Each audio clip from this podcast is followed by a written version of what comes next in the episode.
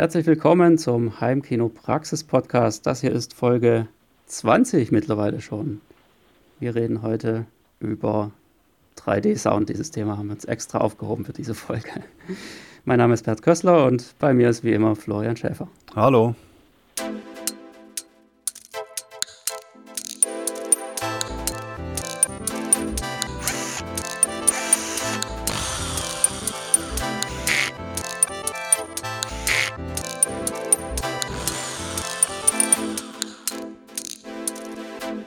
Heimkinopraxis Podcast. Ja, 3D-Sound. Also mit diesem Thema schlagen wir uns schon eine ganze Weile rum. Ich glaube, das war sogar eine der ersten Ideen, die wir überhaupt zu Podcast-Themen hatten. Also wir wollten das schon ziemlich lange machen, haben uns dann aber doch dafür entschieden, erstmal die, ja, die wichtigen Themen und die Grundlagen so ein bisschen aufzuarbeiten. Aber jetzt ist es endlich soweit. 3D-Sound. Wir uh. können es nicht mehr ignorieren. Es ist nicht nur eine Mode. ja, es geht vorbei. Genau. nee. Absolut. Ich glaube, mittlerweile ist es dann auch wirklich bis zum letzten vorgedrungen und man muss ja auch sagen, mittlerweile ist das Thema ja auch alles andere als neu. Also ich kann mich noch gut erinnern, das war so um 2014 herum, als Dolby Atmos so richtig auf den Markt kam und die ersten AV-Receiver das drin hatten.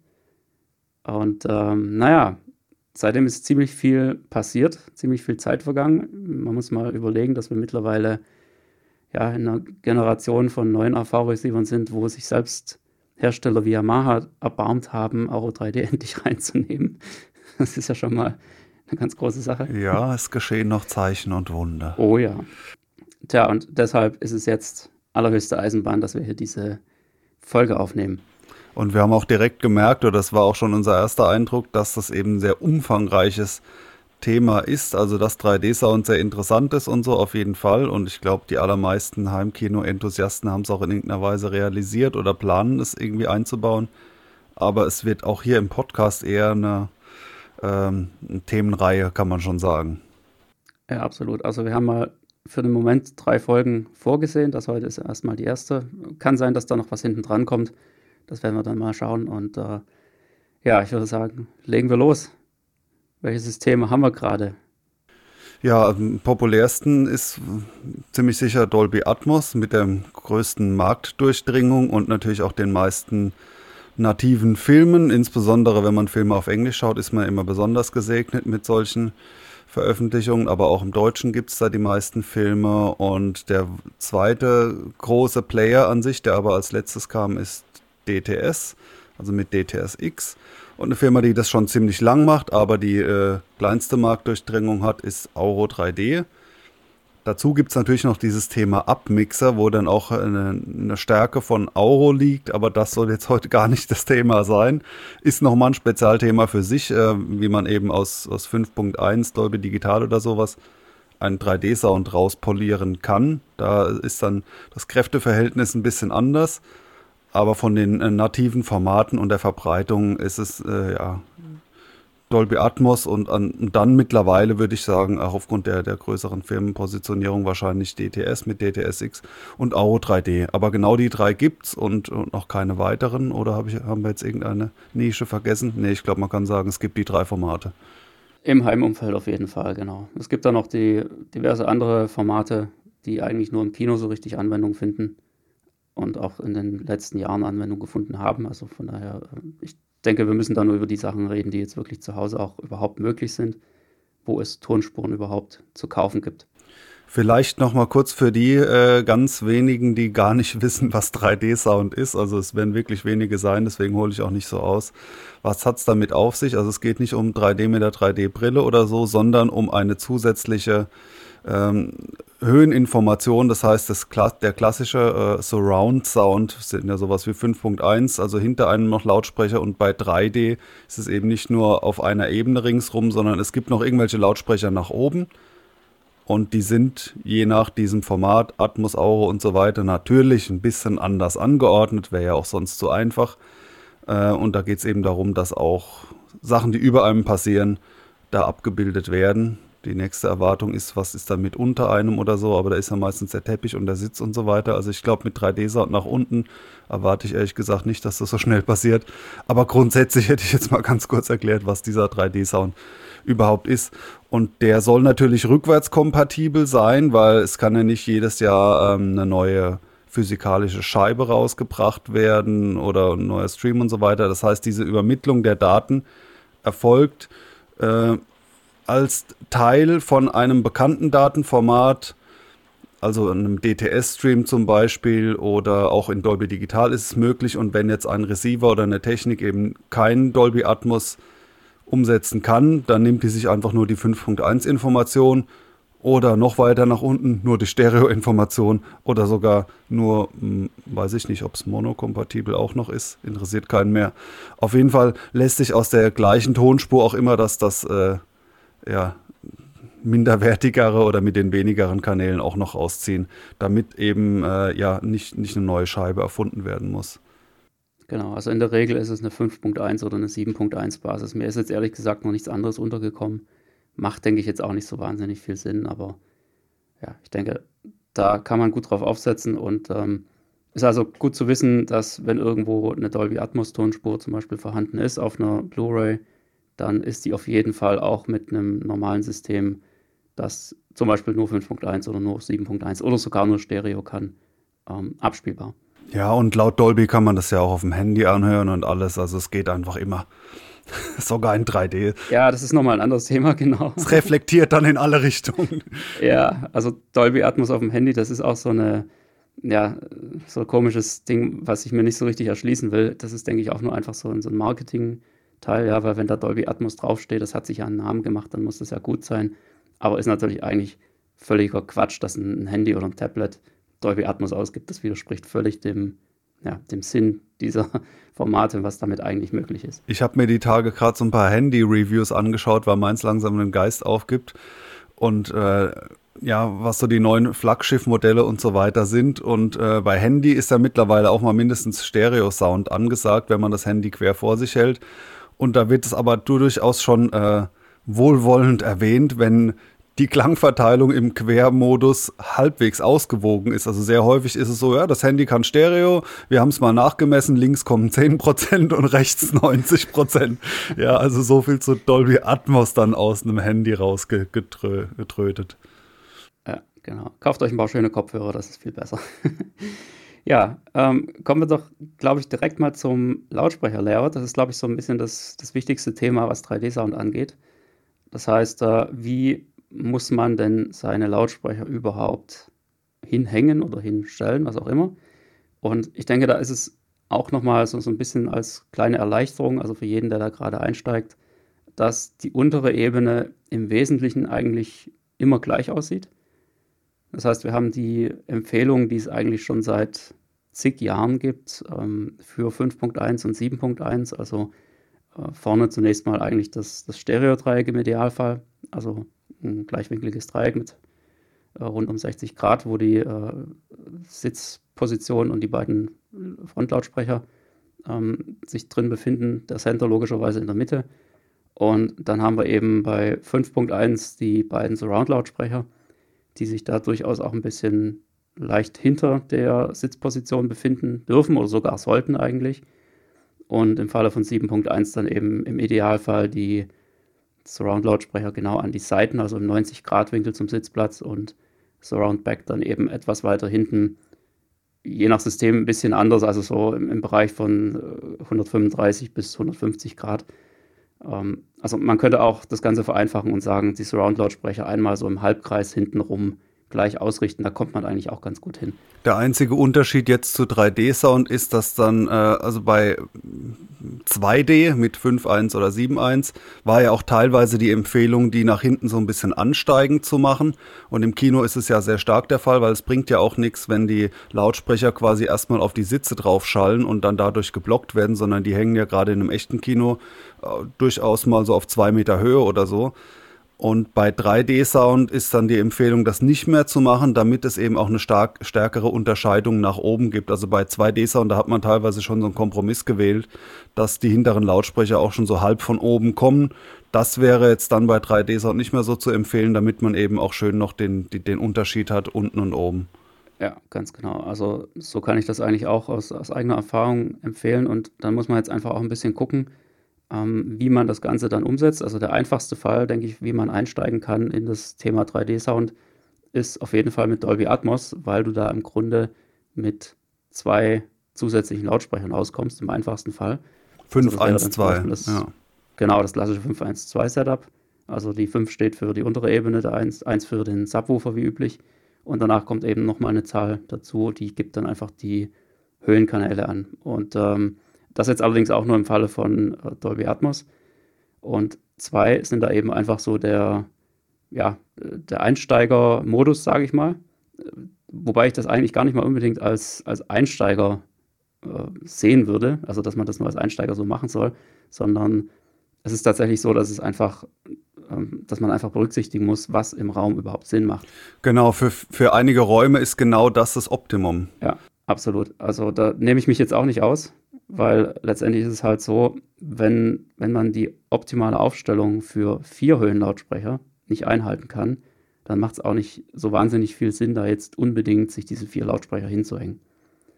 Ja, also der, der einfachste Fall zwei und die würden dann praktisch auf diese berüchtigte 80-Grad-Position kommen. Das heißt, sie würden sich oben an der Decke befinden, ähm, links und rechts eben entsprechend verteilt und das Ganze dann eben um ja, praktisch 10 Grad nach vorne verschoben. Also würde man jetzt aus der horizontalen, also Blick Richtung, Richtung Front, das wäre die horizontale, würde man von da aus jetzt 80 Grad nach oben steigen, also sozusagen bis fast zum Zenit hoch.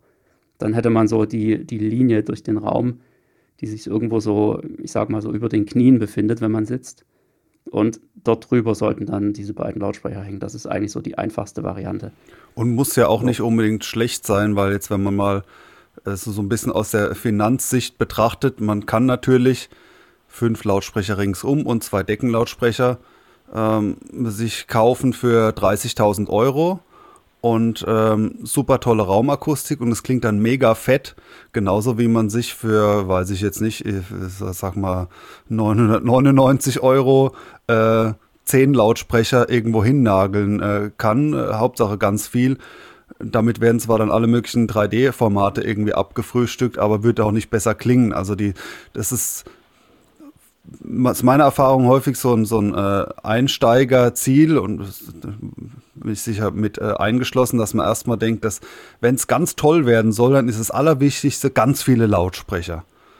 Ja, und äh, ja, aber das, das, Budget hat man eben nur einmal und deswegen kann man natürlich auch sagen, nee, lass mal ein paar Lautsprecher weniger nehmen, aber die dann halt eben richtig gut positionieren oder auch einfach höherwertig äh, anschaffen. Absolut, kann ich bestätigen. Also diese Denkweise, die kommt mir ziemlich häufig unter bei den Leuten und äh, ich kann das auch immer wieder nur versuchen zu widerlegen. Es ist tatsächlich so, dass viele Lautsprecher nicht automatisch guten Sound machen, sondern es muss einfach Sinn ergeben im Hinblick auf den Raum. Und da kann man jetzt auch gerade denke ich, weitergehen zur Variante mit vier Deckenlautsprechern, also zum Beispiel 514 oder 714, ähm, wo dann eben die Position laut Dolby Atmos Vorgaben nicht mehr bei 80 Grad liegt, sondern bei 45 Grad, also sowohl nach vorne als auch nach hinten. Und da merkt man dann schon, dass direkt über einem natürlich erstmal ein Riesenloch entsteht, das halt eben dann durch jeweils zwei oder mehr Lautsprecher da oben aufgefüllt werden muss, was so mehr oder weniger gut funktioniert. Aber man merkt eben auch, dass man diese 45 Grad überhaupt erstmal einhalten muss. Das heißt, ähm, nach vorne ist das in der Regel kein Problem, weil man da irgendwo an der Decke halt Platz hat zwischen der Front und der Sitzreihe. Aber nach hinten ist es in vielen Räumen nahezu unmöglich, das sinnvoll zu machen, weil eben die Sitzposition meistens viel zu weit hinten im Raum ist, zwangsläufig. Tja, so im Wohnzimmer das Sofa an der Wand. Ja, der Klassiker, genau. Und deshalb macht das eigentlich normalerweise keinen so riesigen Sinn, diese 45 Grad auf Teufel komm raus einzuhalten, weil die Lautsprecher dann irgendwann schon nicht mehr an der Decke hängen, sondern eben an der Rückwand irgendwann nach unten rutschen müssten, damit das noch hinkommt. Und wenn sie dann eben früher oder später mit Surround-Back-Lautsprechern beispielsweise kollidieren oder ja, einen, einen relativ geringen Abstand generell zu den Surround-Lautsprechern haben, dann kommt immer mehr dieser Moment, wo sie halt auch einfach nur noch überflüssig sind. Wo du zwei Lautsprecher sehr, sehr nah aufeinander hängen hast und kaum noch unterscheiden kannst, kam jetzt dieser Sound eigentlich aus dem einen oder aus dem anderen. Oder halt auch viel zu nah am Sitzplatz. Also ähm, auch wenn es vielleicht einige Heimkinos gibt, äh, bei, bei dir ja auch, wo die, die, Hauptnutzung mit einer Person ist, aber für mindestens, äh, mindestens die Zwei-Personen-Nutzung gibt es ja schon auch. Und wenn man in dem Setup dann quasi auseinanderrutscht und äh, sagen muss, Achtung, nicht zurücklehnen, weil dann stößt an die Membran vom Surround-Back-Lautsprecher und bitte nicht aufstehen, weil dann stößt an, an den äh, Höhenlautsprecher hinten. Dann ist natürlich blöd und außerdem äh, ist es dann sofort sehr asymmetrisch. Also wenn man nach hinten einen großen Raum hat, den Luxus habe ich zum Glück in meinem Heimkino, dann ist eben, ob ich jetzt links hinten oder, oder rechts hinten sitze, dann ist es quasi, ich weiß es nicht, 2,50 Meter versus äh, 2,10 ähm, Meter zehn oder sowas an, an Unterschied. Das ist ja vergleichsweise äh, egal. Aber wenn ich jetzt ganz an der Wand sitzen würde, dann hätte ich vielleicht äh, 20 Zentimeter äh, versus äh, 80 Zentimeter Unterschied. Und das ist natürlich eine Welt. Dann habe ich diesen berühmten Lautsprecher da direkt am Ohr. Und wenn der angesprochen wird, fällt mir das Ohr ab. Und den anderen höre ich kaum noch. Also dann, dann sind es wirklich so die schlechten Plätze. Und dementsprechend sollte man generell versuchen zu vermeiden, die Lautsprecher extrem nah zu positionieren. Und im Zweifelsfall bei 3D-Sound heißt es eben, dass die wegfallen und dass man dann bei nur noch äh, 512 oder sowas landet. So sieht's aus. Und ähm, das ist auch ein ganz interessanter Punkt. Also, was man vielleicht auch noch erwähnen sollte, es gibt ja dann auch noch die Variante mit sechs Höhenlautsprechern. Also 716 zum Beispiel, mhm. ähm, wo dann eben die beiden 45-Grad-Positionen abgedeckt werden, aber eben auch nochmal die obere Mitte, wobei die dann nicht bei 80, sondern bei 90 Grad liegt. Macht auch durchaus Sinn an der Stelle. Ähm, wobei man aber auch ganz klar sagen muss, dass das jetzt nichts ist, was man in einem Wohnzimmer einfach mal so kurz machen sollte, weil das einfach ein bisschen auch so ein, so ein Technik-Overkill ist. Das sind halt einfach wahnsinnig viele Lautsprecher für, naja, relativ wenig zusätzlichen Effekt oder, oder Mehrwert. Wo das eher interessant ist, ist dann tatsächlich in einem Heimkino mit mindestens zwei Sitzreihen, weil man damit einfach diese Raumlänge wesentlich besser abdecken kann. Ja, da ist, äh, das sind dann vier Deckenlautsprecher zwar normalerweise auch ausreichend, aber mit äh, sechs Stück kann man da durchaus nochmal ja, so ein bisschen mehr diese, diese Raumlänge eben ähm, besser nutzen. Wenn man sowieso nur eine Sitzreihe hat, ähm, finde ich, macht das eigentlich überhaupt keinen Sinn. Und da kommt dann auch nochmal eine interessante Aussage, die man hier und da hört. Und das kann ich auch so ein bisschen bestätigen, nämlich dass diese Variante mit vier Deckenlautsprechern an diesen 45 Grad Positionen gar nicht mal so wahnsinnig toll ist, eben aus dem Grund, weil genau oben in der Mitte eben so ein Loch entsteht. Und wann auch immer die Dolby Atmos Tonspur jetzt die äh, sozusagen die Aussage trifft, da oben ist jetzt ein Effekt und zwar ziemlich genau oben mm, in der mhm. Mitte, ja. dann muss der natürlich simuliert werden, also ähnlich wie bei einem Phantom Center. Das heißt, der Sound muss aus, aus allen vier, vier Stück, ja. Höhenlautsprechern wiedergegeben werden. Und das ist natürlich ein bisschen Klangmatsche. Ja, zwangsläufig, einfach vielleicht nicht unbedingt für den mittleren Sitzplatz, bei dem könnte das noch ganz gut funktionieren, weil ja das ganze System eigentlich auch auf den eingemessen wird. Aber bei einem seitlichen Sitzplatz, wo du eben unterschiedliche Abstände zu diesen Lautsprechern hast, kann das durchaus passieren, dass das Ganze dann so ein bisschen, ja, ein bisschen diffuser, ein bisschen äh, blechiger vielleicht sogar klingt und irgendwie nicht so richtig natürlich rüberkommt. Und das ist ein bisschen schade. Von daher sagen da eben auch viele Leute, ähm, Dolby Atmos bringt eigentlich auch nur so richtig viel mit dieser Punkt 2 Variante oder dann erst wieder mit der Punkt 6 Variante. Wenn eben genug Lautsprecher da sind. Ja, also ich kann das bestätigen. Ich habe ja Punkt 4 äh, und sitze da ziemlich mittig in so einem Quadrat von, äh, von Deckenlautsprechern. Und es gibt ja auch so an, an äh, Effekten, äh, finde ich, zwei Sorten. Also die einen sind so, so äh, kleine Sachen oder Atmosphäre, die einfach nach oben hin irgendwie ergänzt wird. Und das andere sind diese ganz gezielten äh, Aussagen oder so, die in einem Film vorkommen, wenn zum Beispiel bei Passengers gibt es so eine Szene, dann quasi der Lautsprecher, der im Film vorkommt, direkt über einem ist oder wenn irgendwie äh, über einem äh, im Stockwerk drüber jemand entlangläuft und das so wirklich Teil der Handlung ist, dass es von direkt oben so klopf, klopf, klopf macht. Und ähm, in diesem Fall hört man natürlich sehr genau hin und erwartet dann den Sound haargenau über einen und genau da ist halt kein Lautsprecher. Ja, und ähm, dafür ist es dann ein bisschen suboptimal. Und da kommen wir natürlich jetzt zu dem zu dem Punkt äh, Auro 3D. Also wir werden auch dieses Thema nochmal in einer separaten Folge genauer unterscheiden und so wirklich perfekt, wenn wir es wahrscheinlich auch äh, im Podcast-Format gar nicht hinbekommen, weil es ist durchaus hilfreich ist, natürlich die Sachen vor sich zu sehen, diese Grafiken, damit man da mit diesen ganzen Winkelangaben überhaupt noch folgen kann.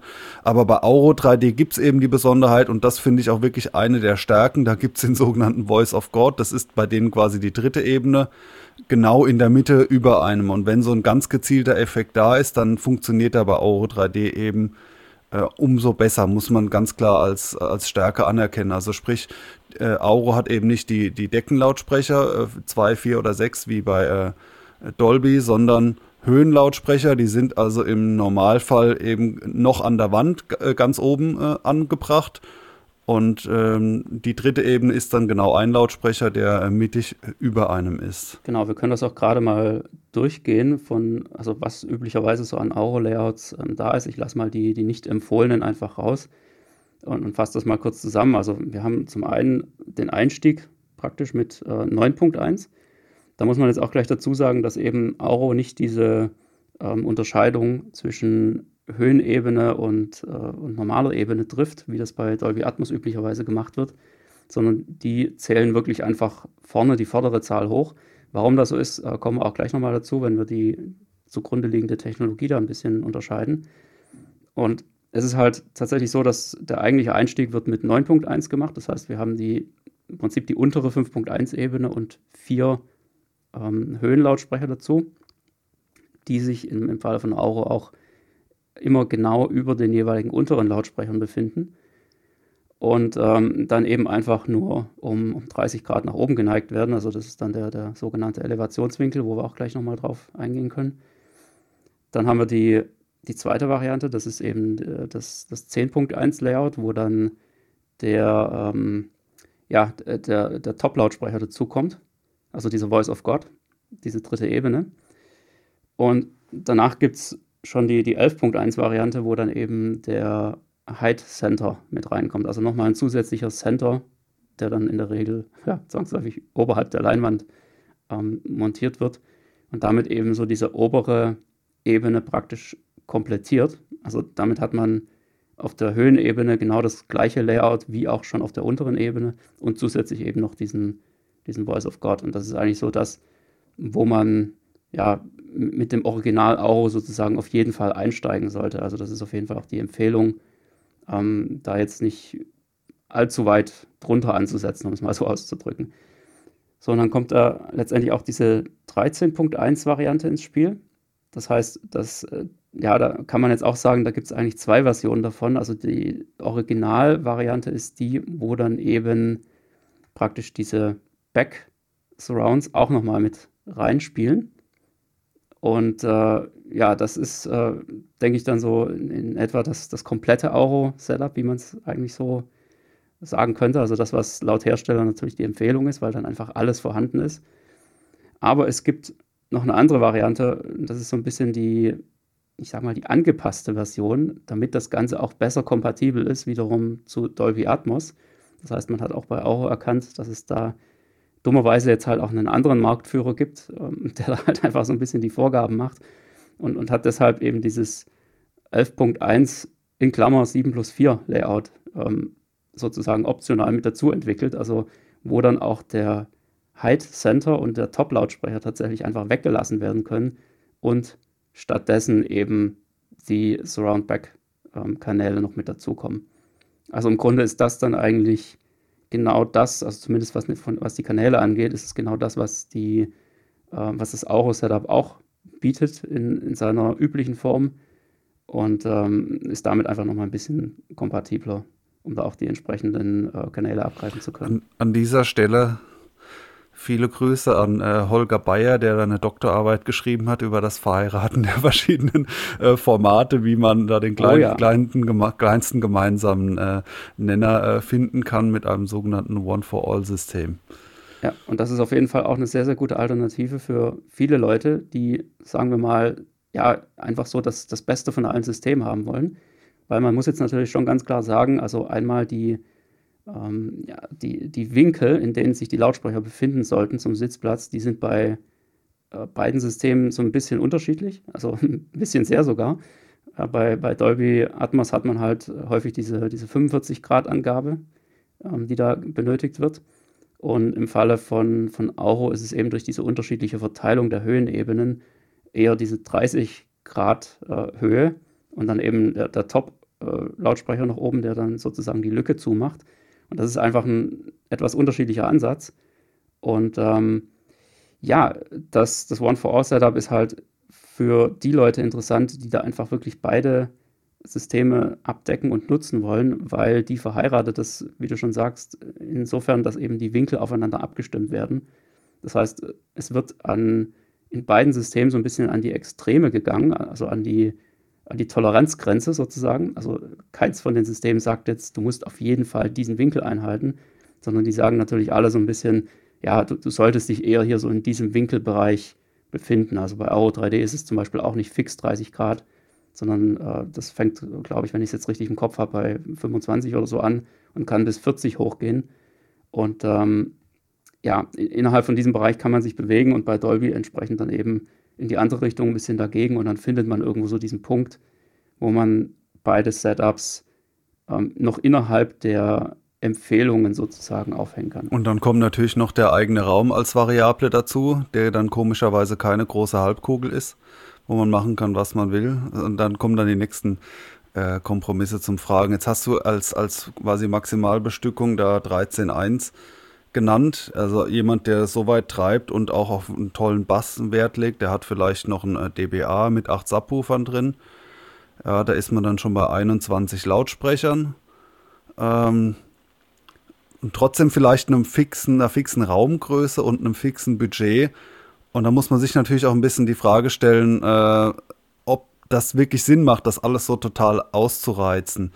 Weil zum einen, wenn ich jetzt angenommen, dass das Budget wäre irgendwie äh, überschaubar und deutlich der unterhalb der 100.000 Euro, dann ähm, macht's, also ich persönlich finde, die allermeisten Lautsprecher, die jetzt so, sagen wir mal unter 100 Euro kosten, das ist jetzt vielleicht jetzt mittlerweile meine subjektive Meinung, äh, die würde ich mir jetzt eher nicht so antun und dann im Zweifel lieber sagen, dann nehme ich halt nur zwei Deckenlautsprecher und die dürfen aber ein bisschen besser sein. Und bei 13 Lautsprechern, dann, dann läppert sich das natürlich finanziell schon, weil je nach Lautsprecherserie und so weiter, und die sollten ja alle aus einer Serie sein, also meine ich auf jeden Fall, damit die auch diese Wechsel möglichst äh, unbemerkt vonstatten gehen, wenn es eben von vorne nach oben wandert. Nicht nur vorne jeweils ein 1000 Euro Lautsprecher und dann an der Decke so ein 80 Euro Tröte, ähm, das nicht, sondern dann ist man dann ruckzuck irgendwie bei, was weiß ich, 500 Euro pro Lautsprecher und so und dann mal 13 und dann mal noch ab 8 Subwoofer ist erstens mal ein teurer Spaß. Dann ist es so, dann bleibt teilweise kaum noch Platz für Absorber und diese Fenster und so, die im Raum sind, die, die sind dann natürlich alle fehl am Platz, immer an der falschen Stelle. Ja, absolut. Also und übertreiben sollte man es da auf keinen Fall. Das ist ganz sicher. Ich denke, das ist aber jetzt eigentlich als Einstieg auch ähm, ganz gut, um, um einfach mal so ein bisschen die, die Kurve zu kriegen vom, ja, für die kompletten Neueinsteiger und, und die, die jetzt sich da schon ein bisschen auskennen damit. Man kann da stundenlang drüber philosophieren, über dieses Thema, wie man die Lautsprecher letztendlich richtig aufhängt, äh, was da die, die richtigen Positionen sind, welches System für einen selbst da einfach die, ähm, das den am meisten Sinn ergibt. Ja, was wir noch gar nicht berücksichtigt haben, ist äh, jetzt tatsächlich DTSX an dieser Stelle. Ähm, wobei das, ähm, ja, ich sage mal so, das Layout von DTSX, das kann man ziemlich schnell erklären, nämlich offiziell von DTSX gibt es da überhaupt keine Informationen. Die sagen schlichtweg auf ihrer Seite, ja, wir, äh, uns ist das egal, hängt das irgendwie hin, so wie die anderen Systeme das sagen, so im, im Unterton, und wir machen dann schon was draus. Das ist die offizielle Sache, wenn man auf die Website geht. Inoffiziell gibt es natürlich schon was. Ähm, also DTSX oder generell DTS steckt da, da zum Beispiel sehr stark mit äh, Trinov unter einer Decke. Und von Trinov gibt es wiederum die Aussage oder äh, tatsächlich auch die Anleitung, wie denn diese Höhenlautsprecher für DTSX aufzuhängen sind, nämlich tatsächlich im ja, 45-Grad-Winkel in jeder Hinsicht, also sowohl was die, die seitlichen Ausrichtungen angeht, als auch die Elevationswinkel. Und ähm, ja, das äh, finde ich ganz interessant eigentlich, dass die da so ein bisschen hinterherhinken, aber das hängt mit Sicherheit auch ein bisschen damit zusammen, dass eben DTS X äh, als letzter von den drei Kandidaten aus den Startlöchern gekommen ist. Aber ja, lange Rede, kurzer Sinn. Ich denke, wer sich da gerade erst einarbeitet in dieses Thema, der muss da auf jeden Fall ein bisschen hirnen, wie er das Ganze in seinem äh, Wohnzimmer oder in seinem Heimkinoraum idealerweise unterbringt. Und ich denke, wir können auch mal ein kleines bisschen Werbung an dieser Stelle machen, weil wir da ja auch ein recht interessantes Videotraining an, äh, für dieses Thema haben.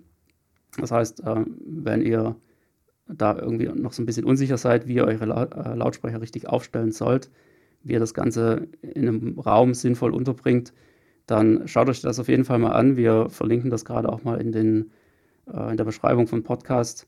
Und da lernt ihr mit Sicherheit, wie ihr von Grund auf ja, vorgehen könnt, wie ihr die perfekte Aufstellung in nahezu jedem Raum findet. Also es gibt da einfach ein ein System, nach dem man vorgehen kann. Das funktioniert eigentlich überall. Und das sind nicht die Anleitungen von Dolby und Auro leider. Die sind nämlich echt für die Tonne. Die versuchen sowas von zu vereinfachen. Äh, ich muss leider sagen, ich habe mich da teilweise dran gehalten an der Dolby Atmos.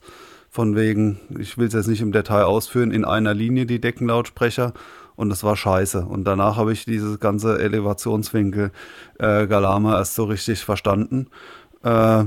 Deswegen, wenn ich ja nochmal umbaue, dann, dann wenn die so 10 Zentimeter weiter nach innen wandern, dann ist es bei mir äh, da auch perfekt abgestimmt. Aber diese Anleitungen, die sind leider ähm, nicht so zu gebrauchen. Ja, wobei man sagen muss, dass die von Auro eigentlich ja richtig gut ist, ähm, weil die halt wirklich einfach mal klare Aussagen treffen und auch erklären, warum das Ganze so ist. Aber das Problem ist hier halt auch wieder, dass man das halt in der Realität, in einem gewöhnlichen Wohnraum normalerweise nicht immer so einhalten kann, wie es ganz gerne oder wie es im Idealfall gemacht werden sollte. Bei, bei Dolby Atmos ist tatsächlich der Effekt, dass eben äh, diese, ja, diese Angaben teilweise totaler Blödsinn sind. Ja, also gerade was eben diese seitliche Position von den Deckenlautsprechern angeht, die sagen halt, ja, mach die in einer Linie mit den Frontlautsprechern, aber das ist eigentlich völliger Käse, weil das überhaupt nicht berücksichtigt, wie hoch die Decke ist, also wie hoch der Raum ist. Und je nach Raumhöhe kommt dann eben einfach ein anderer seitlicher Winkel zustande. Und das ist halt einfach überhaupt nicht das, was man haben will. Ja, ein anderer Punkt ist natürlich der, der Content oder wie die, wie die Technik dahinter noch funktioniert. Also Content, da können wir vielleicht nochmal eine, eine Folge drüber machen. Also was hört man sich überhaupt in, in 3D-Sound an? Jetzt Filme, Musik, Action, was liegt davor? Wie sind die prozentual verteilt? Aber jetzt zum Thema, wie die überhaupt abgelegt sind. Also wir hatten es schon ein bisschen angedeutet. Es gibt äh, eben die, die Basiskanäle. Ähm, das auch äh, bei Atmos ist es, glaube ich, werden die auch Bad genannt. Also du hattest schon mal gesagt, 5.1 oder 7.1, die sind da ganz klassisch abgelegt. Also sprich, äh, man kann da äh, einzelne Spuren extrahieren. Also mit dem PC könnte man das machen und dann sagen, das ist jetzt die Surround Back Spur und links und das ist die Surround Back rechts. Einfach diskrete einzelne äh, Tonspuren. Und dann kommen eben die Deckenkanäle noch dazu und bei Auro geht es dann auch haargenau so weiter. Gibt es dann entsprechende vollständige Spuren für die äh, Höhen bzw. Voice of God Kanäle. Und Dolby Atmos macht das jetzt nicht so, beziehungsweise behauptet das nicht so zu machen. Und ein gutes Stück weit äh, stimmt es auch sicher. Und zwar äh, machen die da was, was ich finde im Heimbereich hauptsächlich äh, zu Werbezwecken auch so behauptet wird, äh, dass es objektbasiert sei, weil sich diese Beschreibung einfach super cool anhört und als wäre es das Nonplusultra. Äh, es gibt aber auch durchaus Untersuchungen äh, dazu und diesen mehr oder weniger Meinungen schließe ich mich an, dass es zumindest zu Hause nicht realisiert ist, also sich eher um Marketinggewäsch im Moment noch handelt. Objektbasiert was bedeutet das? Man hat zum Beispiel einen Hubschrauber, der macht irgendwie fap, fap, fap, fap, fap, fap, fap und fliegt über einen drüber und der wird dann nicht äh, auf alle sieben Kanäle nach und nach so und so drauf verteilt, sondern man hat das isolierte Hubschraubergeräusch und dazu gibt es quasi so wie GPS-Daten, die einem sagen, dieses Geräusch geht in dem Tempo von vorne links nach hinten rechts. Und dann wird quasi diese einzelne Wave-Datei an immer anderen äh, Koordinaten abgespielt. Das ist an sich ein super Grundgedanke, der dann Sinn macht, wenn es ganz viele verschiedene Formate gibt und äh, einfach quasi Dolby nicht mehr hinterherkommt, die alle rauszurendern mit äh, 7.1.9. was weiß ich was, sondern im Prinzip sagen müsste, ja, das macht doch, was er wollt. Wir haben jeden Sound als Objekt und du kannst dir deine Lautsprecher dahin hauen, wo du willst und dann wird es dann drauf gemappt. Im Kino, bei den dezidierten Kinoprozessoren, die ja andere sind als zu Hause, ist das wohl auch äh, noch weiter getrieben und so umgesetzt. Da muss also wesentlich mehr gerechnet werden, auch beim Abspielen. Im Heimbereich ist es aber, das ist, behaupte ich zumindest, behaupte ich auch nicht als einziger, aber könnt ihr mich auch gern für angreifen, eher eine Behauptung, weil wenn es gescheit gemacht würde, dann müsste Dolby eben auch unterschiedliche Lautsprecherpositionen erlauben und sagen, weißt du was, dann mach doch unten acht Lautsprecher und oben drei und äh, musst nur beim Einmessen oder über die Software mir genau sagen, wo die sind und dann tue ich die Objekte sonst wo lang schicken. Aber genau das geht eben nicht. Äh, also nur dann käme dieser Vorteil wirklich zum Tragen, sondern ich glaube, äh, wenn, wenn man eben zum Beispiel die vier Deckenlautsprecher bei einem Atmos-Setup ganz nah zusammenpackt oder die weiter auseinanderpackt, dann bekommen die immer noch haargenau dieselbe Information, vielleicht in einer anderen Lautstärke, klar, und einem anderen Delay auch. Aber wenn das wirklich objektbasiert wäre, dann müssten die bei Höhenlautsprechern die äh, Deckenlautsprechern, die näher an mir dran sind, eben erst äh, später dort ankommen, weil und in dem anderen Fall noch eine Mischung aus Frontlautsprecher und Deckenlautsprecher sein. Also ich hoffe, ihr könnt mir da irgendwie folgen. Auf jeden Fall dieses ganze virtuelle Umgerechne, das ähm, ja, ist aber zumindest mal bei der Content-Erstellung, also bei den großen Soundstages, wenn so ein Film abgemischt wird, dann geht es eben äh, eher in die Richtung. Und äh, und die haben da eben auf Auro an der Stelle regelrecht eingeschlagen. So, wir sind objektbasiert, das ist die Zukunft. Und Auro, die machen mit ihren Kanälen, das ist ja irgendwie äh, alter Scheiß, das braucht keiner. Und, und haben das schön ausgenutzt, um da marketingmäßig auf die Kacke zu hauen. Aber so wirklich nutzen tun sie es eigentlich im Moment nicht. Und das würde ich jetzt für zu Hause auch deswegen nicht als Argument anführen. Und es gibt ja einige Filmscheiben, zum Beispiel von dem tollen Label äh, Turbine Medien, ähm, wo es tatsächlich mal gemacht wurde, ist leider die Ausnahme, dass dann ein Film in Auro und in Atmos drauf liegt, dass man sich das also aussuchen kann. Also ich habe zum Beispiel das, äh, das ist ein altes Prince-Konzert, was die neu aufgelegt haben. Äh, und das wurde dann auch noch so, machen die das eben, das eine wurde in dem einen Studio auf 3D-Sound gemischt und im anderen auf einem anderen Studio. Das eine hat eben Atmos gemacht und das andere äh, Auro. Und das Ergebnis ist, dass die einfach total unterschiedlich klingen. Und zwar nicht, weil, weil das eine Atmos und weil das andere Auro ist, sondern weil die ganzen anderen Unterschiede viel größer sind sondern die einen Toningenieure kamen eben zu dem Schluss, wir machen dann einen volleren, wärmeren, runden Sound, der ein bisschen komprimierter ist mit weniger Höhen zum Beispiel. Und die anderen haben sich gedacht, nee, wir machen viel fetten Bass dazwischen, bisschen dünn und dann nochmal kristallklare Höhen. Und es klingt einfach anders. Und deswegen würde ich auch sagen, also mittlerweile hat sich ja auch rumgesprochen, dass zum Beispiel Dolby Digital zwar ein schlechtes altes Format ist, aber Dolby Digital, wenn da drauf eine super gute Tonspur abgelegt wurde, dann kann das auch sehr räumlich und sehr dynamisch klingen. Und genauso ist es eben nicht so, dass sobald man sieht bei der Tonspurauswahl, ha, hier habe ich Atmos, dass man dann sagen kann, dann ist der Ton auf jeden Fall super gut. Und im Fall von Dolby Digital ist er auf jeden Fall super scheiße, sondern äh, das, was dann da drin liegt, spielt mittlerweile die Hauptrolle und ähm, deswegen will ich jetzt sagen, auch bei Auro versus Atmos, welche Tonspur wirklich besser ist, kann man überhaupt nicht daran festmachen, dass jetzt irgendwie eines grundsätzlich besser wäre als das andere, sondern es liegt sehr daran, was und wie darauf abgelegt wurde und das kann in beiden Formaten gleich gut passieren, würde ich sagen. Ja, das kann ich eigentlich bestätigen soweit. Das ist auch wieder die alte Frage, ja, was ist jetzt wirklich verantwortlich für guten Klang?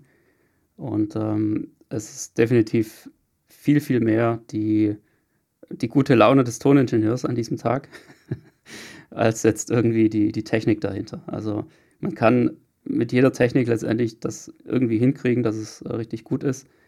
Sei das jetzt eben auf die klassische Auro-Variante, es gibt da ja schöne Bilder, wie da so ein, so ein Typ mit so einem Gestell mit ganz vielen Mikrofonen in alle Richtungen in der Gegend rumwandert und da einfach diesen realen Sound einfängt, der dann auch genau so wieder über das Lautsprechersystem wiedergegeben wird. Und das wird. ist ja auch totaler Quatsch. Also äh, ich kenne mich auch ein bisschen mit Soundaufnahme auf.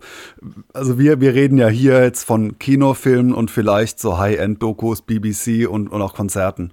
Und da wird nie so ein Mikro verwendet weil da, da wird nämlich jedes Ereignis einzeln in Mono aufgenommen und dann irgendwo schick hingemischt, dass es besonders doll knallt.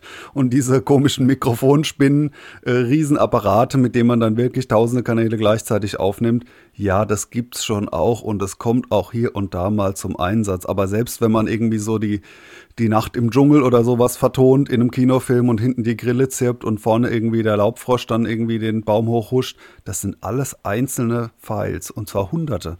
Und die werden da reingepflanzt und diese komischen Mikros, die verwendet vergleichsweise überhaupt keiner. Ja, das macht auch einfach viel mehr Sinn, weil es zum einen viel einfacher ist, weil ich meine, ein Großteil der Sounds kommt ja sowieso aus irgendwelchen Bibliotheken. Und ähm, naja, von daher ist das dann doch eher der, der Ansatz, der dann auch eben das objektbasierte ausmacht, also was jetzt Dolby Atmos und äh, DTSX äh, im Endeffekt verwenden. Die Idee ist brillant. ja. ja.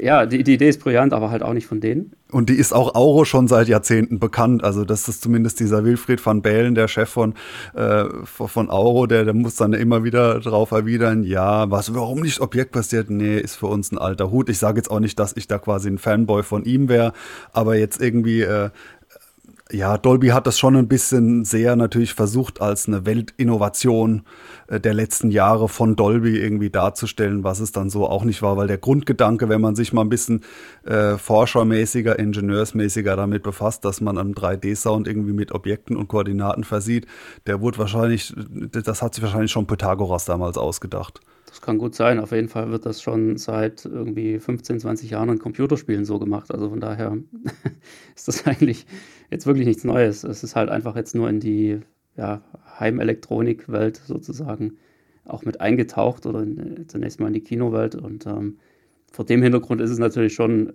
an der Stelle vielleicht eine Innovation, aber erfunden haben sie es definitiv nicht. Die Idee existiert schon viel, viel länger und hat natürlich auch so ihre entsprechenden Probleme, ja, wie das eben ein Sound, wenn er sich durch die Gegend bewegt, nicht nur einfach diese Punktschallquelle ist, sondern ja auch Reflexionen erzeugt, zum Beispiel in einer Höhle oder wo auch immer. Und diese ähm, Reflexionen müssen ja auch irgendwie abgebildet werden. Und da ist eben zum Beispiel der Ansatz, der kanalbasierte Ansatz von Auro 3D wesentlich besser, weil er halt einfach alles aus allen Richtungen einfängt, so wie es realistisch klingt und nicht einfach nur sagt, so hier piept jetzt eine Fledermaus und die piept jetzt von links nach rechts irgendwie an der Decke lang, ja, weil eben genau das auch wiederum Reflexionen zum Beispiel auf der unteren Ebene verursachen müsste und das ist eben nicht so einfach mit, mit dem objektbasierten Ansatz umzusetzen. Aber ich denke, ja, selbst da könnte man jetzt nochmal eine, eine riesen Philosophie-Runde draus machen. Ich, ich, glaube, wir gehen mal so ein bisschen weiter in den Themen und ähm, was wir uns auf jeden Fall mal noch anschauen können, sind die Ansätze, die jetzt auch nur Dolby Atmos hat, äh, nämlich das Thema Deckenreflexion. Ja, das ist auch so die, die Gesamtphilosophie von Atmos, ist ja ein bisschen mehr so amerikanisch und konsumerfreundlich nach dem Motto, du kannst das in so vieler Arten und Weisen super einfach machen und äh, auch so, dass man überhaupt nichts davon sieht. Du hast, äh, brauchst ja nur hier einen kleinen Lautsprecher noch hinlegen und alles funktioniert. Und dementsprechend haben die diese Reflexionslautsprecher ins Spiel gebracht, weil die sofort dran gedacht haben, klar wäre das an der Decke irgendwo am besten, aber wer macht denn das?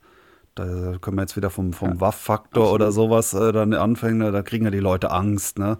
Äh, das kannst du nicht bringen. das muss in eine Soundbar rein, Leute. Sonst uh, we don't sell it unless it's invisible. Keine Ahnung. Irgend so welche Sprüche, wenn sie da wahrscheinlich äh, in irgendwelchen Meetings äh, verzapft haben. Und dann haben sie natürlich gedacht, ey, Reflexionslautsprecher, zack, bumm, Thema gelöst. Äh, also es gibt die, die, die legt man auf die Standlautsprecher zum Beispiel, falls man sie verwendet, oben drauf, so, so kleine schräge Pultlautsprecher. Die haben dann einen stark gerichteten Hochtöner, der ordentlich Dampf hat, sollte er zumindest, damit er eben auch über die Decke noch was am, am Zu, äh, Zuschauer, Zuhörer ähm, ankommt. Ja, allerdings setzt es natürlich schon mal eine, eine, glatte Decke voraus, die eigentlich jetzt bei richtigen Heimkinos schon mal gar nicht empfohlen wird. Also äh, sprich eine reflektierende Decke. Und dann ist das auch eine, eine ziemlich starke, einfach nur so eine Hallquelle. Und äh, ja, für präzise Effekte ist es auf jeden Fall nicht die erste Wahl. Ich würde jetzt nicht so weit gehen zu sagen, dass sie in, in, keinem Setup der Welt irgendeinen Sinn machen, aber also für mich machen sie zumindest keinen Sinn und ich würde sie tendenziell wahrscheinlich auch nur äußerst selten empfehlen. Ja, sie machen halt dann Sinn, wenn die Reflexion auch tatsächlich am Sitzplatz ankommt. Aber genau das ist ja eigentlich so ein bisschen das Problem an der Sache. Also du hast diese dieser Aufsatzlautsprecher, dieser Atmos-Enabled Lautsprecher mit diesem 20 Grad Winkel, also diese, diese Schräge ist, äh, ich, ich, weiß nicht, dass, ob das auch ein Teil der äh, Atmos-Spezifikation ist, dass die diese 20 Grad haben müssen. Ich meine, das, das zählt damit rein. Und ähm, das heißt, wenn die nach 20 Grad nach oben abstrahlen, dann hast du irgendwo den Reflexionspunkt und dann kommt das auch mit 20 Grad wieder runter und sollte dann im Idealfall natürlich am Sitzplatz ankommen. Aber in der Realität ist es halt meistens so, dass diese Reflexion eben viel weiter vorne ankommt. Also wenn du die Füße hochlegst, dann kriegen die Füße dann den perfekten Sound ab. Aber dummerweise halt nicht der, der Kopf, der es eigentlich hört. Und das ist halt schon mal ein Problem, dass diese Reflexion eben einfach irgendwo hingeht und man das gar nicht so wirklich beeinflussen kann. Außer man richtet jetzt wirklich sein komplettes System nur danach aus, dann geht das schon. Aber ja, es ist tatsächlich, wie du sagst, eigentlich wirklich nur eine, eine Marketing-Sache. Das heißt, das ist eine, eine, starke Vereinfachung, um den Leuten, die das halt kaufen sollen, äh, einen möglichst großen Kaufanreiz zu geben, beziehungsweise diesen Kaufanreiz äh, nicht irgendwie abzumindern und ähm, die Sache komplizierter dastehen zu lassen, als sie eigentlich ist. Und ähm, naja, das ist leider genau der Punkt. Ja, wir sehen, die wollen den Kunden in ihrer, äh, in ihrer einfachen Weltsicht nicht verunsichern und sagen, der, ja, der Kunde so. will was Einfaches kaufen, also verraten wir ihm nicht, dass es eigentlich nicht funktioniert. Wir müssen ihm irgendwas Einfaches geben. Ganz genau. Und, und so zieht sich das eigentlich komplett durch, ja. Also das, das geht auch zum Beispiel eben, was diese Position der, äh, der Deckenlautsprecher angeht, also die seitliche Position, diese äh, Pauschalaussage in einer Linie mit der Front, das ist einfach total daneben und ähm, ist aber eben einfach. Es, es versteht jeder, weil man guckt sich diese Spezifikation an, also diese Zeichnung und ähm, versteht sofort, wie das Ganze gemeint ist und fertig ist der Salat. Ja? Dann können die meisten Leute das umsetzen und haben ein, naja, halbwegs passables Ergebnis. Dass man es besser machen kann, ist ja nochmal ein anderes Thema. Und ähm, ja, gerade auch eben diese, diese 45 Grad Winkel, ähm, die man nach vorne und hinten einhalten soll, beispielsweise. Das ist einfach auch nur extrem vereinfacht. Da finde ich das, das System oder die, die Vorgaben von Auro 3D einfach wesentlich genauer und, und besser und, und auch viel einleuchtender, weil eben wirklich mit diesem Elevationswinkel hast du halt einfach eine Linie von deinem Hörplatz ausgehend und auf dieser Linie muss irgendwann mal dieser Lautsprecher kommen. Irgendwann äh, schneidet diese Linie deine Decke oder deine Wand und dort muss er dann hängen. Das ist die Vorgabe und jetzt versuch dich so gut wie es geht dran zu halten. Ja, das ist halt bei Dolby Atmos ist das alles so ein bisschen Auslegungssache. Und Dolby macht halt sehr stark vereinfachte Vorgaben, ohne zu berücksichtigen, dass jeder Raum anders ist. Und das ist halt es soll halt bei jeder Betrachtung dabei rauskommen, ja, geht. Ja, genau. Ja, ja und wenn dann der, der beim ersten Durchlesen äh, jemand liest, oh, ich habe aber da eine Tür und dann kommt, steht im nächsten Satz, du kannst aber auch weglassen oder woanders hinhängen oder machen, was du willst, funktioniert immer noch. ah, gut, dann kann ich kaufen. So. Ja. ja. Genau, das ist der Punkt. Ja, und ich denke, was da jetzt auch eben als nächstes reinspielt, da können wir auch tatsächlich jetzt auch wieder sehr gut die Kurve kriegen. Das ist so ein bisschen das, das Thema Erwartungshaltung. Ja, was erwarte ich denn eigentlich von diesem Update, von, von dieser Erweiterung auf ein 3D-Soundsystem? Und ähm, da gibt es eigentlich zwei wesentliche Dinge, also zwei Dinge, die da auch äh, im, im Marketing ganz unterschiedlich eingesetzt werden. Das eine ist so dieses einhüllende Klangerlebnis. Ja, das ist ja immer das, was das Ganze beschreibt. Ja, uh, du hast der 3D-Sound, du fühlst dich mittendrin, das ist alles wie echt. Dieser 50 Jahre alte Spruch, mittendrin statt nur dabei. Ja, genau. Und auf der anderen Seite gibt es dann eben die, ja, die typischen Effekte von oben. Das ist auch das, was damals mit der Einführung von, zuerst von Dolby Surround, aber dann spätestens mit Dolby Digital ähm, so ein bisschen auch das Highlight war. Uh, da kam jetzt was von hinten links. Ja, das war jetzt total toll. Das Auto ist da äh, so seitlich vorbeigefahren und der Sound ist da mitgegangen. Ja, mega. Ja, oder ich sage nur, wie bei Independence Day damals, dieses legendäre Intro, wo diese Buchstaben so nach hinten wegfliegen. Mhm. Mann, war das cool in Dolby Surround, als diese Verrückt. Buchstaben tatsächlich vom ja. Klang her nach hinten geflogen sind. Hammer. Oder ich erinnere mich an eins, es war noch, war noch gar nicht 3D-Sound, aber das, äh, also es war nur 2D, aber es war für mich auch schon so ein äh, so ein Effekt, der mich noch erinnert, bei Kill Bill, ich weiß gar nicht, ob es eins oder zwei ist, da gibt es dieses, wo die äh, ähm, lebendig begraben wird. Ja. Im, Im Sarg liegt und oben drüber hörst du so, wie eben äh, die Erde drauf geschippt wird. Und man sich dann so mittendrin, äh, ja, ja, aber ich, ich das, das war noch ringsrum, aber das wäre so ein klassischer von oben Effekt oder bei, bei anderen Horrorfilmen, irgendwie, zum Beispiel hier äh, Annabelle äh, äh, Creation oder, oder sowas, wenn dann irgendwie in diesem Horrorhaus halt äh, oben drüber jemand entlang läuft und so Sachen. Das sind die richtigen von, von oben Effekte oder so Filme wie, wie Gravity, die das eben mal so richtig genutzt haben, dass nicht nur der Hall und die Brocken von hinten fliegen, sondern das mal, das ist, finde ich, die absolute Steigerung, dass hinten gesprochen wird. Also jetzt handlungsrelevant. Äh, ja. Nicht nur das Geblubber Absolut. aus der Kneipe, sondern dass Filmemacher wirklich sagen, da kann sogar jemand von hinten äh, einen äh, handlungsrelevanten Satz sagen. Ist immer noch sehr die Ausnahme. Ja, absolut. Das, das wird ab und zu mal gemacht. Ähm, ich kann mich noch gut erinnern, ich glaube, Parasite war so ein Film, dieser äh, koreanische. Hat auch einen guten Sound, ja. Mhm. Ähm, der hat äh, auch ein paar Mal den Effekt drin, dass wirklich von hinten gesprochen wird, wenn da so die Kamera sich so in der Wohnung bewegt und die, äh, die Leute da, die Familie da die ganze Zeit irgendwo rumquatschen und aus irgendeinem Nebenraum rufen. Das ich muss aber auch wirklich sagen, das kommt teilweise schon so ein bisschen ungewöhnlich, ja. ähm, weil es vielleicht ein bisschen zu realistisch ist im ersten Moment. Aber na gut, ähm, ich denke, da schweifen wir ab, aber es geht tatsächlich eben darum, ähm, will man jetzt wirklich Effekte von oben haben oder will man einfach nur dieses einhüllende Filmerlebnis? Und je nachdem, was man da jetzt eben erwartet davon, äh, wird man dann eben enttäuscht oder auch nicht. Ja, und das ist ja genau der Punkt. Also bei, bei Dolby Atmos gibt es viele Tonspuren, die wirklich perfekt so abgemischt sind, dass du auch Effekte von oben hast. Also äh, zum einen funktioniert das ja bei äh, A Quiet Place sehr, sehr gut. Ich habe es gerade ja, gedacht, ja. So der Vorzeigefilm. ja. Oder was auch ziemlich gut rüberkommt, ähm, Friedhof der Kuscheltiere, die Neuverfilmung. Habe ich nicht gesehen. Gibt es, glaube ich, nur im Originalton ähm, mit Dolby Atmos. Aber auch da hast du diesen Effekt, wo äh, diese eine Frau, ich glaube, das ist irgendwie die, die Schwester oder was, da irgendwie immer im, in, in, dieser Rückblende praktisch in, in, der oberen Etage vom Haus da irgendwie so rumkriecht äh, und äh, was weiß ich was. Und äh, diese Effekte hast du halt auch einfach perfekt auf den Höhenlautsprechern und das kommt halt einfach mal richtig gut.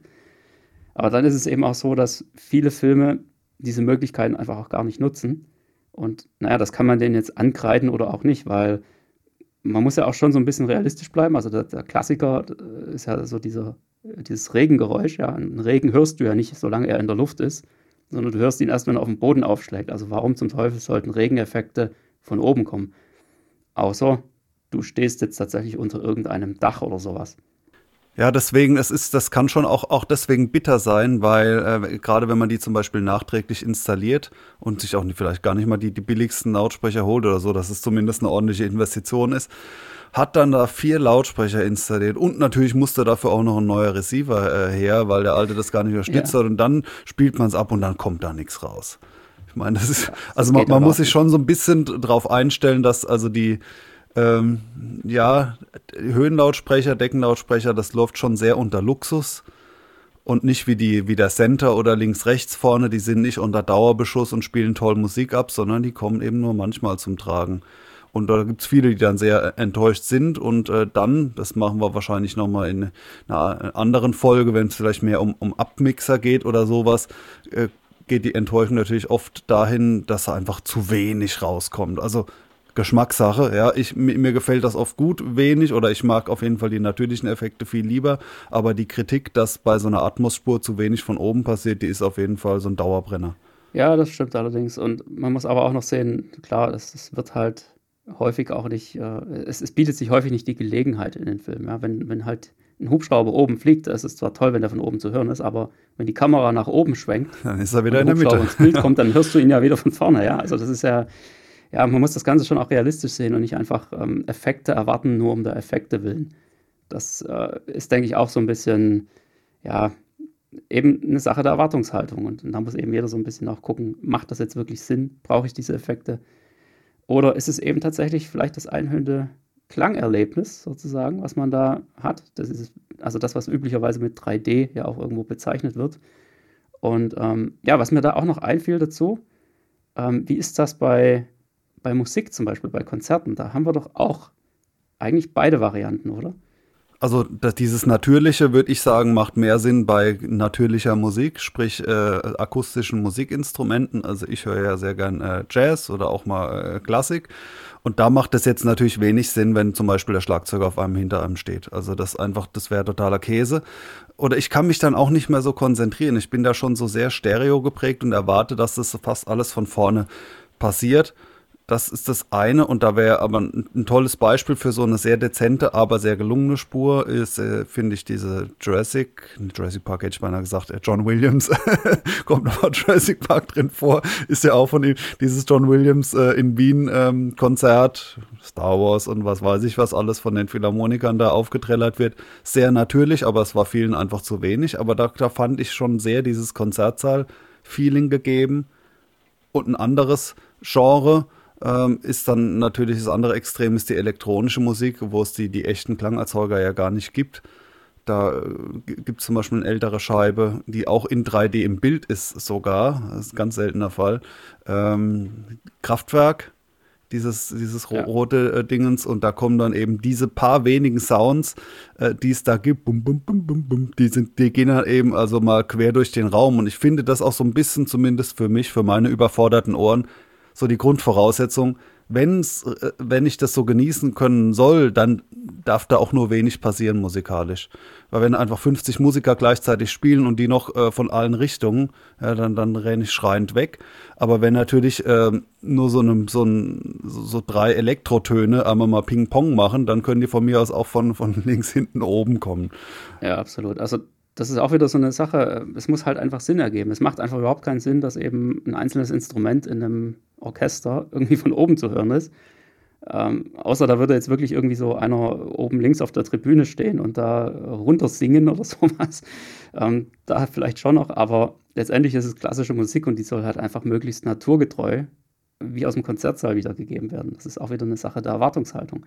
Und ähm, während jetzt elektronische Musik, also wie die Kraftwerk, die du erwähnt hast, die ist auf jeden Fall ein sehr, sehr gutes Beispiel, höre ich auch tierisch gerne an. Ich glaube, die soll einfach nur Spaß machen. Die soll einfach nur mit ein bisschen Sachen aufwarten, ein bisschen Dinge reinbringen, die jetzt vielleicht auch unerwartet sind im ersten Moment. Und ähm, soll da so ein bisschen den Aha-Effekt machen. Guckt mal, was wir aus dem alten Teil hier noch rausgeholt haben. Ja, das war, glaube ich, so ein bisschen die Intention hinter dieser Kraftwerkscheibe. Und die Musiker selbst haben das gemacht. Die sind damit ja auch live aufgetreten, erinnere ich mich. Die waren sehr begehrt, die Karten. Ein Kumpel ja. von mir hatte das damals geschafft, der hat das live gesehen. Da wurde, äh, da, eben genau diese Show ist ja quasi auch ein Live-Konzert verfilmt. Und die Kraftwerk-Jungs, also sie, äh, ja, mit, die haben das eben selbst auch gemacht. Das hat nicht nur ein Toningenieur nachträglich draufgesetzt. Und die andere Truppe, die, die, mit der kennst du dich besser aus, äh, die, bei denen ist das genauso. Das sind auch äh, Elektromusiker, die aber selbst sich mit diesen Möglichkeiten befassen und dementsprechend kommt dann auch ein, ein absolut schlüssiges äh, Gesamtwerk bei raus. Bei den Schweizern. Ja, du meinst wahrscheinlich Yellow, die, äh, das Album Point, was jetzt erst, äh, ich glaube, Ende letzten Jahres erschienen ist. Das ist auf jeden Fall auch äh, eine richtig großartige Atmos-Abmischung, muss man ganz klar sagen. Also, es ist schon absoluter Hammer. Also, wenn man die, wenn man die Musik kennt, wenn man sich ein bisschen reingehört hat in das Album, dann äh, hat man da richtig Spaß, wenn man plötzlich die Atmos-Abmischung hört, wenn du halt einfach so einzelne äh, Beats oder so kleine Beeps und was es da halt so einfach gibt in der Musik plötzlich mal von oben hörst oder das einfach so über dir rumwandert und so. Das ist einfach eine riesige, spaßige Sache. Und äh, ja, ich, ich merke schon, ich tendiere da so ein bisschen mehr auf die Effektschiene. Also ich, ich, erwarte da schon so ein bisschen, dass auch Effekte von oben kommen. Ähm, muss ich auch sagen, hat, hat mich damals auch bei 5.1 schon am meisten fasziniert. Und äh, ja, hat jeder so seine Vorzüge. Ja, bei Musik bin ich mehr der Stereo-Hörer, bei Musik zumindest. Film, Action ja. sieht es ganz anders aus, aber wenn ich die Musik, die ich so höre, ist, äh, ja, da würde ich sagen, hätte ich jetzt auch nichts gegen Stereo. Ich schalte auch häufig so Konzertscheiben, von denen es sehr viele gibt, die in mindestens 5.1 dann vorliegen, wähle ich dann am Ende die Stereospur aus. Äh, weil es mir einfach besser gefällt, weil das, was von hinten kommt, sind irgendwie raunende und, und klatschende und atmende Zuschauer, ja, und die können von mir aus auch wegbleiben. also, das ist ja eher, eher noch der Störfaktor live fast so, ja, und den tut man dann halt noch schön gut, dann zwischen den Liedern wird dann von hinten applaudiert, ja, okay. Äh, aber, aber diese Präzision aber von vorne, ja genau, diese Präzision von vorne, die hat bei mir da hohe Priorität und ist definitiv auch eine so diese Stereo-HiFi-Prägung, die einfach diese Gewöhnung dann maximale Aufmerksamkeit nach vorne ja, einfach. Ja. Absolut. Sehr gut. Ja, ich glaube, ähm, wir werden das Thema noch an anderer Stelle ein bisschen mehr breit latschen. Und äh, ich würde vorschlagen, für heute gehen wir mal zum Filmtipp über. Ich glaube, du hast uns da was Gutes mitgebracht, ne?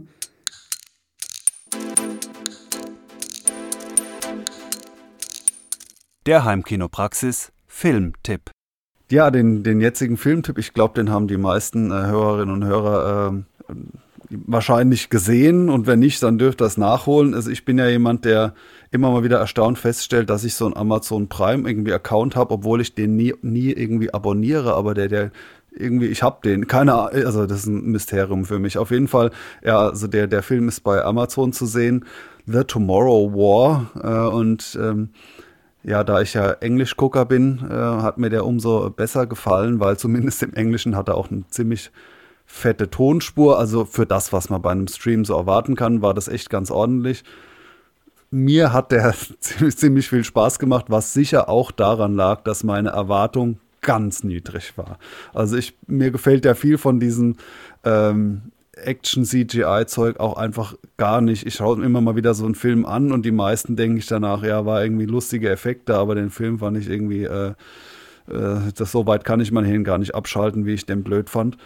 Aber bei dem Film, also für mich hat er einfach gut funktioniert. Der war ja zusammengeklaut aus allen möglichen anderen Filmen, die für sich genommen aber auch alle irgendwie gut sind. Also vor allem äh, Starship Troopers, die Referenzen, das fand ich noch am besten, weil der Film gefällt mir auch.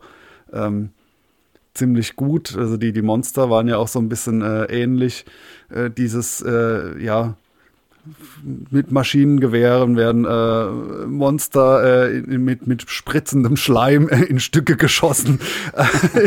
und das über zwei Stunden lang. Also ich weiß nicht, für mich hat das ganz gut äh, funktioniert und dann noch so ein bisschen, äh, ja, ähm, wie heißt dieses, so ein anderer Tomorrow-Film da mit Tom Cruise, an den ich mich auch sehr erinnert äh, Edge, Edge of Tomorrow, ne? oder wie heißt denn? Genau, Edge of Tomorrow. Ja, ja. Und, und, und das Ding und äh, jetzt fallen mir die ganzen Referenzen nicht ein und, und Alien natürlich und was weiß ich was, aber es ist ja wirklich der reinste Potpourri aus allen möglichen Filmen und äh, naja, also vor allem, wenn ihr vielleicht eh so einen so Account habt bei Amazon, dann schaut euch den an.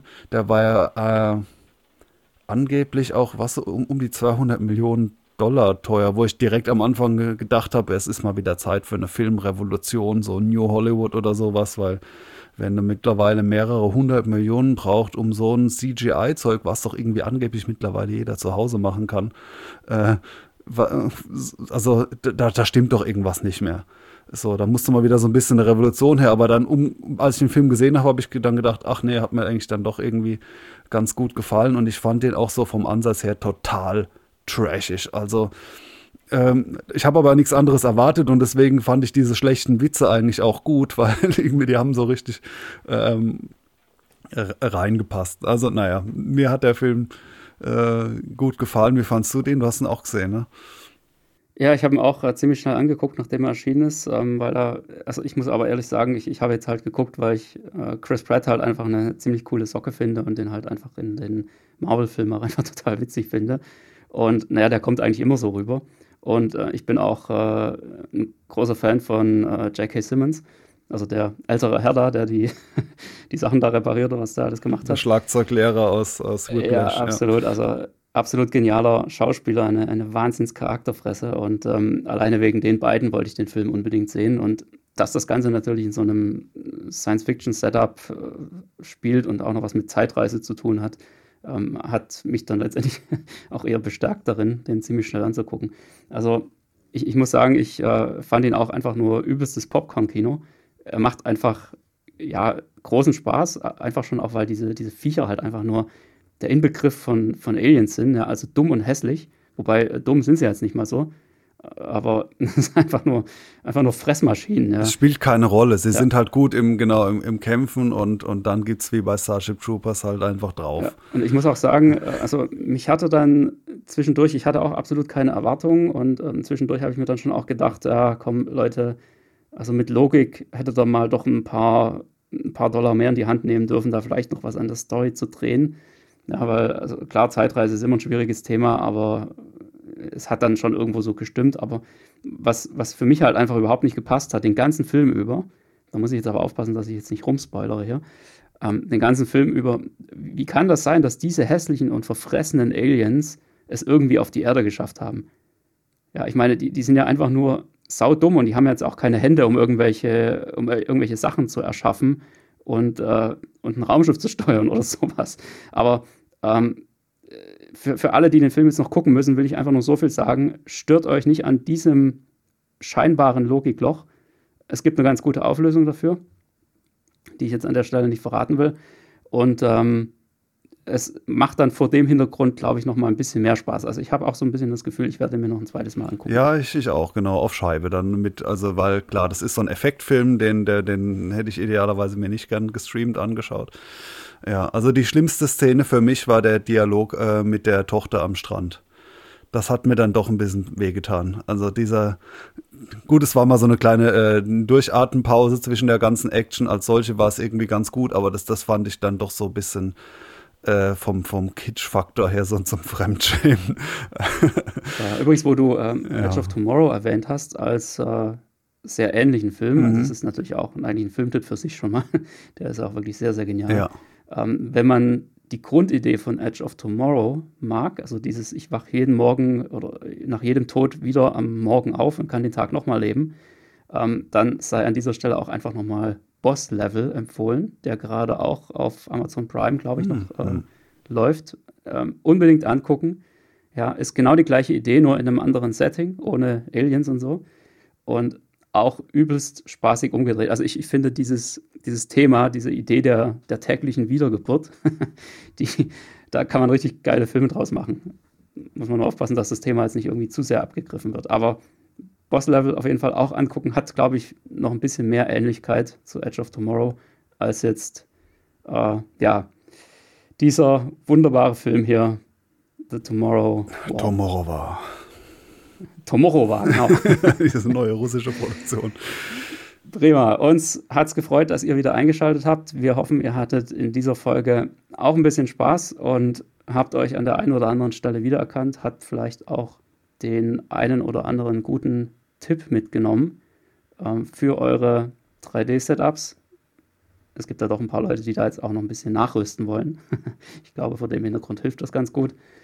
Lasst uns ein paar Likes da, ein paar Sternchen, ein paar Kommentare, was auch immer geht, je nachdem, wo ihr den Podcast anhört. Und ähm, dann hören wir uns wieder in zwei Wochen. Bis dann.